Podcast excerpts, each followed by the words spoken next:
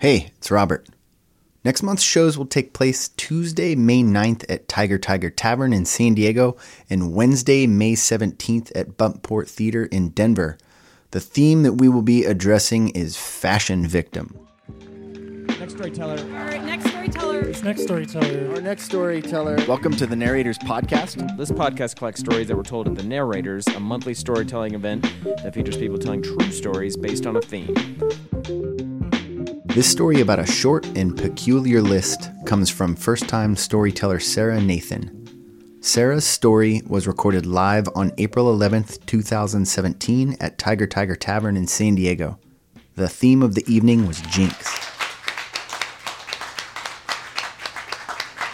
On January 23rd, 2010, I did something exceedingly dumb. It was the second semester of senior year of college, which excuses a few things. I was facing lots of questions about where I would go after college and what I would do and if I would even have a job, which was, thanks to the recent recession, looking harder than expected, and I wanted to impose some order on the chaos.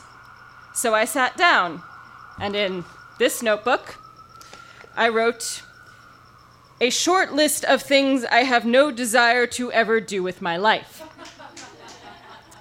As far as I can tell, all I did with this is jinx myself and thereby guarantee I would do everything on this list. So, some of the items on this list I haven't done yet and might never do. Uh, there is still hope. I still haven't. Uh, I still haven't run a marathon, comma triathlon, comma etc. Dodged a bullet there. And I haven't learned German. In fact, I am taking French, so take that list. Nor do I, nor have I owned, and I quote, one or more large, drooly, smelly dogs. Whether I was slandering all dogs as drooly, large, and smelly, or merely objecting to a specific subcategory of dogs remains unclear. I do know that I was recently looking up whether you can keep a St. Bernard in a one bedroom apartment, so I think I only get half credit for avoiding that one so far. Uh, but there are two other items on this list, and that is where the jinx really comes into play. One of the things I never wanted to do with my life was uh, move to DC or the DC suburbs. Because I'd been to Bethesda, Maryland once and hated it, so therefore, who needed DC? Yet, surprising no one more than myself, in the teeth of the recession, I found temporary post graduation employment in DC. So, a mere six months after declaring I never wanted to do it in my life, I packed up and moved to the DC suburbs. You may think at this point that I would feel sheepish, that I would feel a bit silly that, about this list, uh, but I just took it in stride. Because this was, as far as I was concerned, a one degree deviation from the course I had planned. I would go to DC for a little bit, it was a temporary job, and then I would do what I had always planned to do I would move to New York. I'd grown up visiting family and friends in the city, and as far as I was concerned, New York was the best place on earth. You could walk out of your front door and go anywhere and do anything. There were bookstores and theaters and bagels and tree lined streets and gorgeous old buildings, and I was going to get a job there no matter how many times I had to trek up on the bus.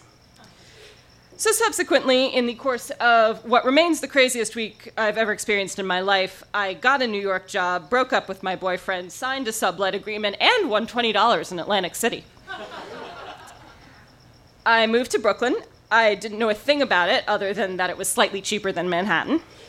And I found a huge room in an old brownstone. I was half a block from delicious coffee, two blocks from fresh bagels, four blocks from the subway, and six blocks from, yes, the bookstore. I was having a blast. I was going to see my favorite authors talk. I was spending hours walking around my neighborhood. I was going to underground comedy shows, like literally underground. They were in the basement of my local bar. And I was not doing the very last thing on the list, which was move to California. yeah, about that. A few years into my stay in New York, I fell in love with a UC San Diego grad student.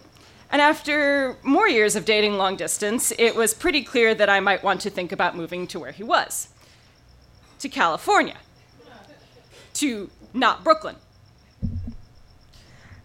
And beyond the usual questions of what would I do for work and how would we like living together, there was another question at stake, one that made me feel really panicky every time I tried to figure out the way forward. Somewhere along the way, I wasn't just living in Brooklyn, I had become a person who lived in Brooklyn. Everything I did had become part of my identity, and I didn't know how to change what I did without completely changing my own idea of myself. How was I going to know that I still was a bookworm if I didn't live near the bookstore and go in all the time? How was I going to know that my friends were still my friends if I didn't have coffee and ice cream with them regularly? How was I going to feel free if I couldn't just walk out the door and take the subway or a bus or my own two feet to wherever I wanted to go? I didn't know what change was going to be like, except that it meant I was going to do different things, which meant that I was going to be a different person, and that was going to be worse. Definitely worse. Appreciating what I had had turned into grabbing on. Being grateful had turned into being scared to lose. And staying in New York, not taking a step I wanted to take, meant being a person who stayed scared. I'd like to say that I just refused to stay scared, that all I had to do was make one decision and carry it out. Instead, I flailed and I worried. I had a knot in my stomach for months. Not wanting to be scared some, was something okay, but how? I inched forward. I let myself think just a little bit about what might be beyond the knot in my stomach. Everything was going to be different if I left Brooklyn, but maybe, just maybe, some of the things that would be different would be, well, if not better, then comparably good. the comparisons occurred to me slowly over weeks. I could eat breakfast burritos instead of fresh bagels. I could read outdoors in the sunshine instead of on the subway. I could have coffee with one set of friends and email the other, no matter which city I was in. And all those actions, they reflected the person I wanted to be too. And bit by bit, it stopped looking like I was going to lose myself. It just looked like I was going to change myself. And one of the ways I would change would be that I change into someone who didn't let her fear define her. That was how I wanted to go forward. On the day before Thanksgiving, 2015, I boarded a plane at JFK and stepped out at San Diego. I've been here ever since, learning who I am when you put me somewhere else. It turns out I am still a person who has friends in New York, who can never pass by a bookstore without going in, who rails about transit options and neighborhood life. And now there are new parts to who I am, too, parts it turns out I like. I'm a climber at the bouldering gym down the road from my apartment. And I'm someone who goes for a lot of long walks still. Now, most of those walks are down in Ocean Beach. Um, they've got a beach down there for dogs to run around, and I love watching them splash in and out of the waves. And, you know, maybe I'll get a dog, like a really large, kind of drooly, energetic one, and we can train for a marathon together.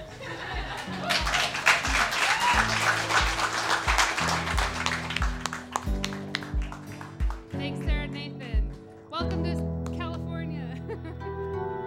The Narrators is produced by Robert Rutherford, Mary Robertson, Aaron Rollman, and me, Ron Doyle. Our assistant producer is Sydney Crane. Our theme music is by Whalehawk, and our founder and executive producer is Andrew Orvedahl.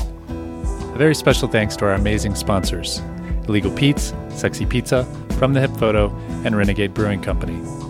If you haven't already, please subscribe to this podcast on iTunes, Stitcher, or your favorite podcast app. And join us at one of our live monthly shows, which take place every second Tuesday of the month at Tiger Tiger Tavern in San Diego, California, and every third Wednesday of the month at Buntport Theater in Denver, Colorado. Both shows start at 8 p.m. and are always free to attend. You can find us on Facebook or Twitter, and for past episodes, photos from our live shows, and a list of our upcoming events and themes, please visit thenarrators.org. Thanks for listening.